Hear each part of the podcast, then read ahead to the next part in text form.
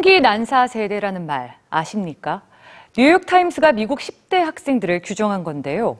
미국 최초의 교내 총기 난사 사건이었던 컬럼바인 고등학교 참사 이후 태어나서 거의 매년 학교 총기 참사를 목격하며 자란 세대를 일컬어 총기 난사 세대라고 말합니다. 이 세대가 총기 규제를 외치며 거리로 나섰는데요. 뉴스G에서 확인해 보시죠. 밸런타인데이를 맞은 지난 2월 14일 미국의 한 광고에서는 이번 밸런타인데이를 기억할 특별한 선물을 하라는 문구와 함께 하트 모양의 상자에 두 자루의 권총이 놓여 있었습니다.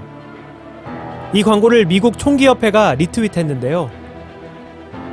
그로부터 1시간 후 플로리다의 한 고등학교에서 총기 난사 사건이 발생했고 17명이 목숨을 잃었습니다.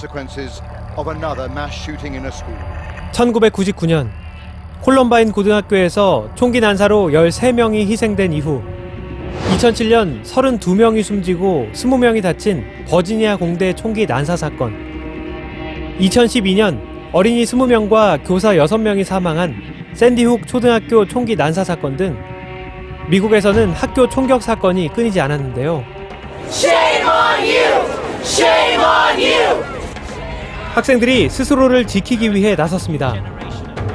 플로리다 총기 난사 사건의 생존 학생들이 총기 규제에 대한 정치적 조처를 촉구하기 시작한 건데요. To every politician who is taking donations from the NRA, shame on you.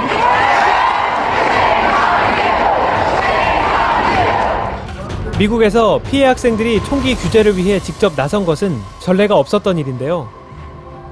지난 17일 집회를 시작으로 오는 3월 24일에는 워싱턴에서 총기 규제를 촉구하는 대규모 행진을 예고했습니다. The fault of the people who let him buy the guns in the first place, those at the gun shows, the people who encouraged him to buy accessories for his guns to make them fully automatic, the people who didn't take them away from him when they knew that he expressed homicidal tendencies. 총기 난사 세대로 불리는 미국의 10대 학생들은 다음은 나인가라는 의미를 담은 Me Next 캠페인을 시작했습니다. 자신들이 총기 난사 사건이 발생한 마지막 학교가 되길 바란다고 학생들은 입을 모읍니다. 그리고 트럼프 대통령과 워싱턴을 향해 당신에게 우리 목숨은 얼마짜리냐고 물었는데요.